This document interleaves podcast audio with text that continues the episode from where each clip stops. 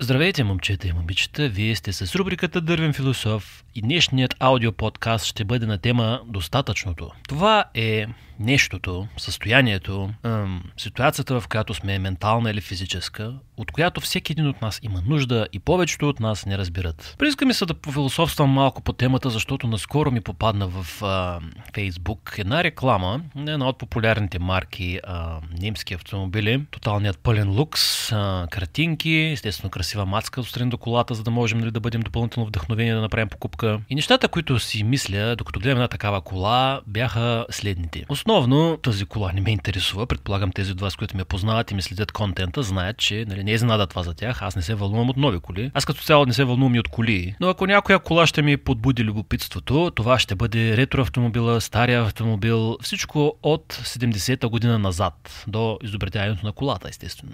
Автомобила по-скоро като превозно средство. Дори и старите опити от 18-19 век за парни автомобили, които са били, кажи речи, един парен двигател върху каруца, ме впечатляват и ме изумяват и ми се иска да видя нещо такова. Най-вероятно няма да ми се иска да притежавам такъв тип машина в себе си, но ретро колите са това, които мен ме вълнуват. И това е така, защото гледайки този нали, нов, чисто нов немски автомобил, нали, впечатлявам се от новите технологии. Те са страхотни, обаче по-скоро ме впечатляват вече не толкова новите технологии днес, а на базата на времето, в което са развити. Впечатляват ми високите технологии на 50-те. И ако са някакви технологии, които до ден днешен се използват масово от нас, а са изобретени преди толкова много време, това наистина е впечатляващо. Не ме впечатлява толкова 1500-те камери, примерно по гърба и предницата и горницата на колата и този триизмерен образ, който прави колата и всичките тези сензори и камери и така нататък, нали, face recognition. Всичкото това за мен е едно. Ам, по-скоро почвам да си мисля за това, че някой ми краде биометричните данни, отколкото за това да бъда впечатлен от новата технология. Този конкретен а, модел, който гледах на немски автомобил, а, имаше екстрата, нали, всички там а, климатици, климатроници, точкови, еди какво си работи, обдухване на седалките, да ръба, разточа, да сензори. Така. Обаче това, което ме изуми беше, изуми в лошия смисъл на думата, че автомобилът е оборудван с някаква система, някаква електроника, която филтрира а, въздуха от финни прахови частици и нали, ти дишаш едва ли не чист въздух. И а, предполагам това ще бъде нещо прекрасно за хората, които живеят в Дубай, но от моето корито това е малко едно, нали, за какво ми е това? Аз съм на принципа less is more и технологиите, които ме впечатляват са по тези, които могат да бъдат имплементирани в по-широк мащаб. Например, 40-те години, края на 40-те години, автомобили Тъкър, коли се лъжа са едни от първите, които имат фар, който завива, като въртиш волана. Съответно, пътят ти е адекватно осветен, а не просто с някакви фиксирани фарове, които светят винаги напред и когато си в остър завой, някакси там, където отиваш, не виждаш какво правиш. И нали, това е правено по колите преди 80 години и моя въпрос е защо това не е стандартизирано през всички автомобили, дори най-низкият клас. Това е нещо нужно. Всеки има нужда от нещо такова. А технологията за филтриране на праховите частици предполагам, ще звучи прекрасно за хората, които живеят в Дубай, пак да кажете, пък в замърсените градове, като столицата ни, но е малко, малко, как да ви кажа, преди тези технологии в колата ни да ги има, хората пак са живеели и никой не е умрял от липсата на това. Именно за това казвам, че на нас, човеците в днешно време, ни липсва достатъчното. И сега тук сигурно някой от вас вече рипва от стола или от леглото, където се намирате, няма значение. Това е, нали, как, как, това е страхотно. Всеки такъв автомобил трябва да има нещо такова, да може да дишаш чист въздух. Как можеш да искаш да не дишаш чист въздух в колата си? Къде е логиката да не искаш нещо такова? И съответно аз веднага мога да ви отговоря, че логиката ми се намира в това, че се разглезваме. Защото извън автомобила ми пак въздуха ще бъде такъв, какъвто е. На същия този принцип аз съм съгласен, че хората трябва да носим слънчеви очила.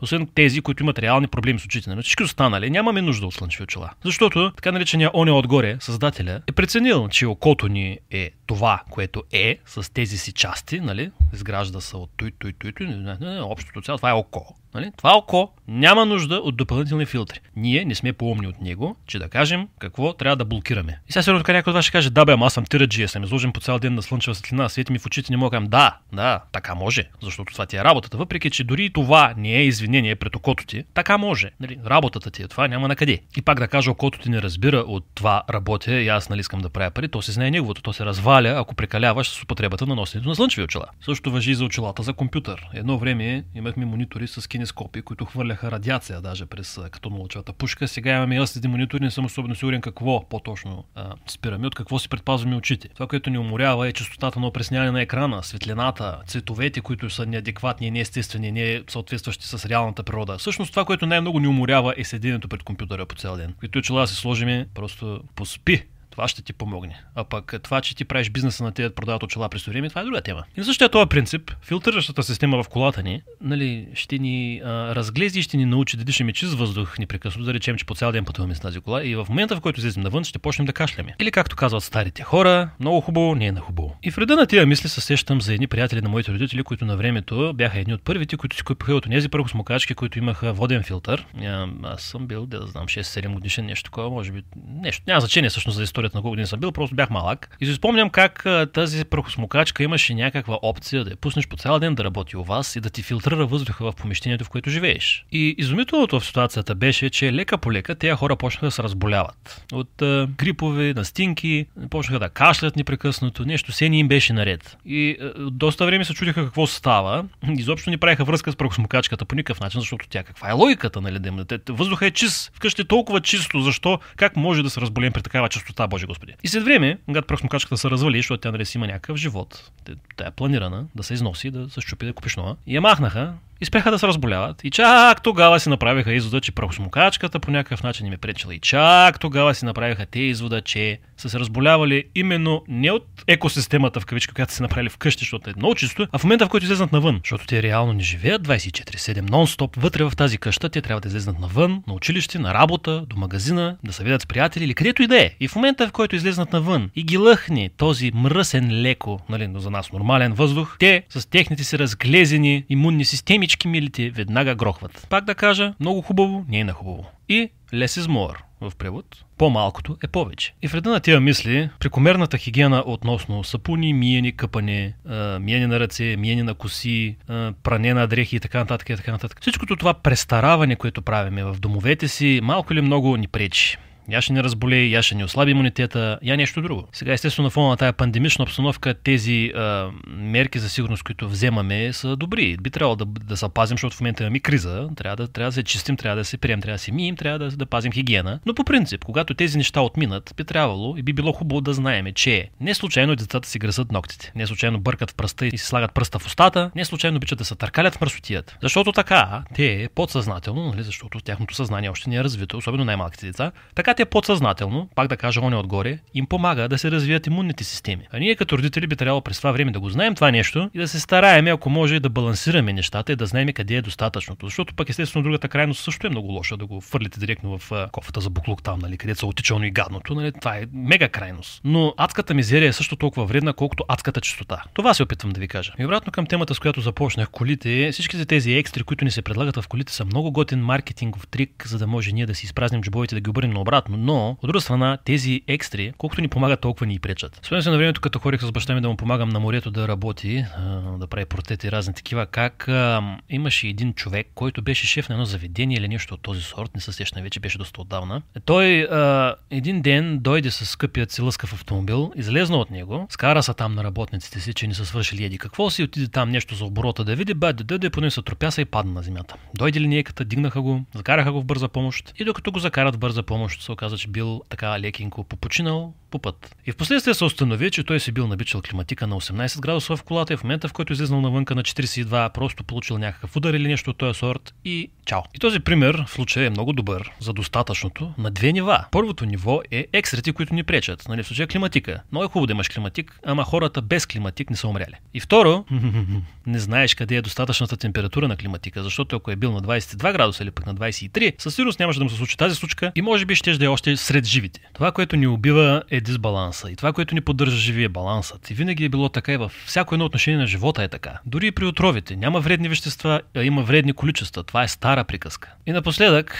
връщайки се обратно към темата с онзи немски автомобил, който съм гледал в, онзи пост реклама във Фейсбук, там а, вече според мен имаме един доста така стабилен дисбаланс, особено при луксозните автомобили, стабилен дисбаланс на екстрите. Много са. Просто всякакви щуротийки, дреболийки, само и само клиента да каже е, е, това е направо, този автомобил, два ли не мисли вместо мене, не ми се налага нищо да правя, само ще почувам, ще се кефя. И това е нещото в този живот, което ще ми оправи всички проблеми в този живот. И ако не го купя сега веднага на, просто няма никакъв смисъл да живее. И сега не ме разберете погрешно, за всеки е, влак си има пътници, както се казва, този автомобил съществува, защото има търсени, защото това нещо трябва да съществува, някой някъде ще даде тези пари, за да съществува вътре в този автомобил да се кефи. Но това, което искам да кажа е, че много често се случва отново на принципа на дисбалансът, хора от а, така по-средната и по-низката класа на обществото да дават мило и драго и образно казано си продават златния зъб и бъбрека само и само да имат нещо такова. В днешно време всеки стана газар. Всеки иска да има нещо, нали, така по някаква по, по, по-интересна кола. Особено момченцата са много болни. Аз много пъти съм предъвквал тая тема и пак ще я предъвкам в случая. Всеки иска да бъде турбогазар, да има най-яката спортна мега турбогига кола. И обикновено нормата е нова и колкото се може повече екстри. Да не споменавам марки, вие най-добре си ги знаете кои са тия марки автомобили, които в момента царуват по нашите пътища. А проблемите по поддръжката и това, че си купил сравнително нова кола, която не е често нова, е да речем вече на 5-6 години, и това, че трябва да работиш едва ли не само за нея, идват в последствие. Защото защо? Както съм казвал много пъти, най-скъпата дума е искам. Добре, бе, искаш тази кола събираш пари, събираш пари, събираш пари, теглиш заем, теглиш кредит или пък майка ти, баща ти ти дават пари, купуваш я, доволен си, е, и изведнъж се оказва, че за да смиш маслото струва 3000 лева и всички останали неща струват по 2-3000 лева. Всеки елемент, всеки един бол струва по 100-200 лева на тази кола. И ти се хващаш за главата и си кажеш, вай, аз трябва сега са пръсна от работа по цял ден, само и само тази кола да е в кондиция. И изведнъж, лека по лека, ти от един млад човек, който е свободен и фриволен, се превръщаш в един работещ човек, който по цял ден само работи, за да изкарва пари, за да поддържа този автомобил. И най-лошото, знаете ли кое е? Че ако беше само колата да я позлатим, ми той има и други неща. Ви трябва да си сменяте и всяка година телефона, ви трябва да си сменяте и компютрите, ви трябва да си сменяте и дрехите, ремонт на кухнята, ремонт на спалнята, ремонт на детската стая. През това време ти или някой друг се е разболял от нещо, трябва да си купуват лекарства и така, лека по лека, народа помадрява с няколко века. А къде е достатъчното през това време? Никой не знае, някъде там. Ние сме едно консуматорско общество, което непрекъснато има нужда от най-най-най-най-новото нещо и никога не спира малко да се замисли, абе, къде отиди спокойствието? Ще ви дам пример с себе си. Аз, нали, обичам да се занимавам с музика, правя се на музикант там, доколкото ми разбират главата. И а, си купувам най-различни техники. Започнах с един синтезатор, два синтезатора, три синтезатора, пулт, китари, най-различни неща, нали, компютър, специално за това, софтуери, ббб. И изведнъж си казах, тук някъде вече усещам, че почвам да се претрупвам.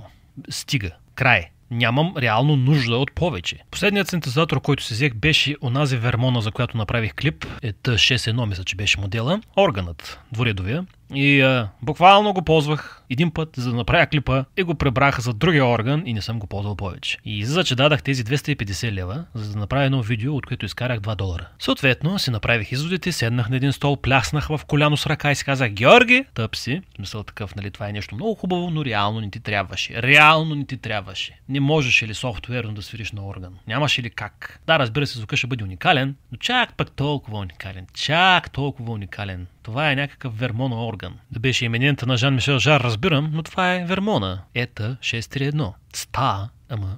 И това беше повратният момент, в който спрях да пазарувам по студиото си, защото осъзнах, че просто изпадам в някаква една такава екстремална, не знам аз какво, трупам екстри, просто безсмислено. Получава се така, че повече пазарувам, отколкото да свиря. Вземи си един музикален инструмент, изучи го, разучи го, обоздай го на 100%, ако е възможно, защото някои неща нямат превъртане и чак тогава, ако вече усетиш някаква липса и видиш, че този новия артикул ще ти добави някакви неща, тогава чак дай пари. Защото иначе чисто и просто изпадаме в маниакалност. Искам и едно, и второ, и трето, те са повтарят малко те, ама искам и четвърто, и пето, и шесто, и, и откачаш. И откачаш. А парите не падат от небето, поне не и на повечето хора, а се изкарват с труд. Съответно ти си даваш времето от живота, което никой никога няма ти върне, за нещо, което ти вече имаш. Защо? Защото не си обмислил нещата. Много от нас, например, друг пример ще ви дам, имат едно чекмеже пълно с стари телефони. Даже вече имаме едно чекмеже пълно с стари смартфони. Аз имам само едно. Но да речем те от вас, които са вманиачени в това да се сменят телефоните и да речем живеят в къща с повече хора, съм сигурен, че имате едно голямо чекмеже пълно с кабели, телефони, жички, стари слушалки и така нататък, хедсет и какви ли не екстри, които сте купували на времето сте казали, е това, е това, е то с Bluetooth, дете ще си го закача на ухото, е това ще ме направи готин. И се оказва в последствие, че не ви трябва. Това съм сигурен, че много хора могат да се препознаят в тази ситуация, включително и аз. Аз даже имам няколко чекмежета, аз съм типичният клошар в това отношение. Но ако седнем малко така на един стол и се замислим, що ни беше всичко това, не съм особено сигурен кой ще ни даде правилен отговор. Утешителният отговор е то това нещо си изкарало, нали, парите, изкарало си времето, служило ми достатъчно, свършило си работата, вече може да да, да, да, така, така е. Но е можело да рационализираме малко нещата и примерно а, като поустарее малко този даден телефон, да го продадем, да си вземем половината пари, а не да трупаме чекмеже пълно с телефони. Нали? Отново, отново не знаем къде е достатъчното. Къде е това достатъчно време, от което имаме нужда да прекараме с този артикул? И вече той няма да ни служи да го препродадем на някой, който няма никакъв. На времето, като си бях купил един фотоапарат uh, Fujifilm H610, той беше първият ми така по-сериозен фотоапарат, приличаше на DSLR, имаше много зум, нали, за времето си прекрасна машина. Той е едно от малкото неща, които аз съм продал, за да ми се махнат от главата и да върна някой лев обратно в джоба си. И като направих тогава, за първи път усетих това чувство, да се освободиш от тая материя, която не ти трябва. Защото, нали, ти само събира прах, даваше на някой, който има нужда, той ти дава пари, а не трупаш, трупаш, трупаш, трупаш в чекмежето, в телефони, кабели, жици. Достатъчно. Няма да ги ползваш повече. Никога в живота си тези неща.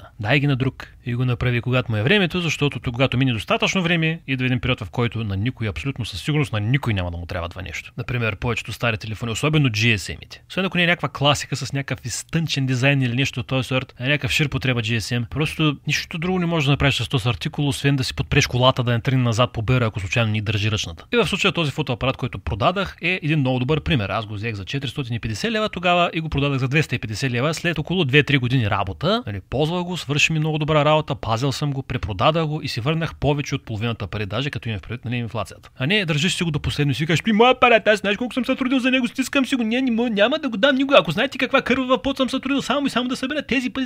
Да, бе, човек, така е.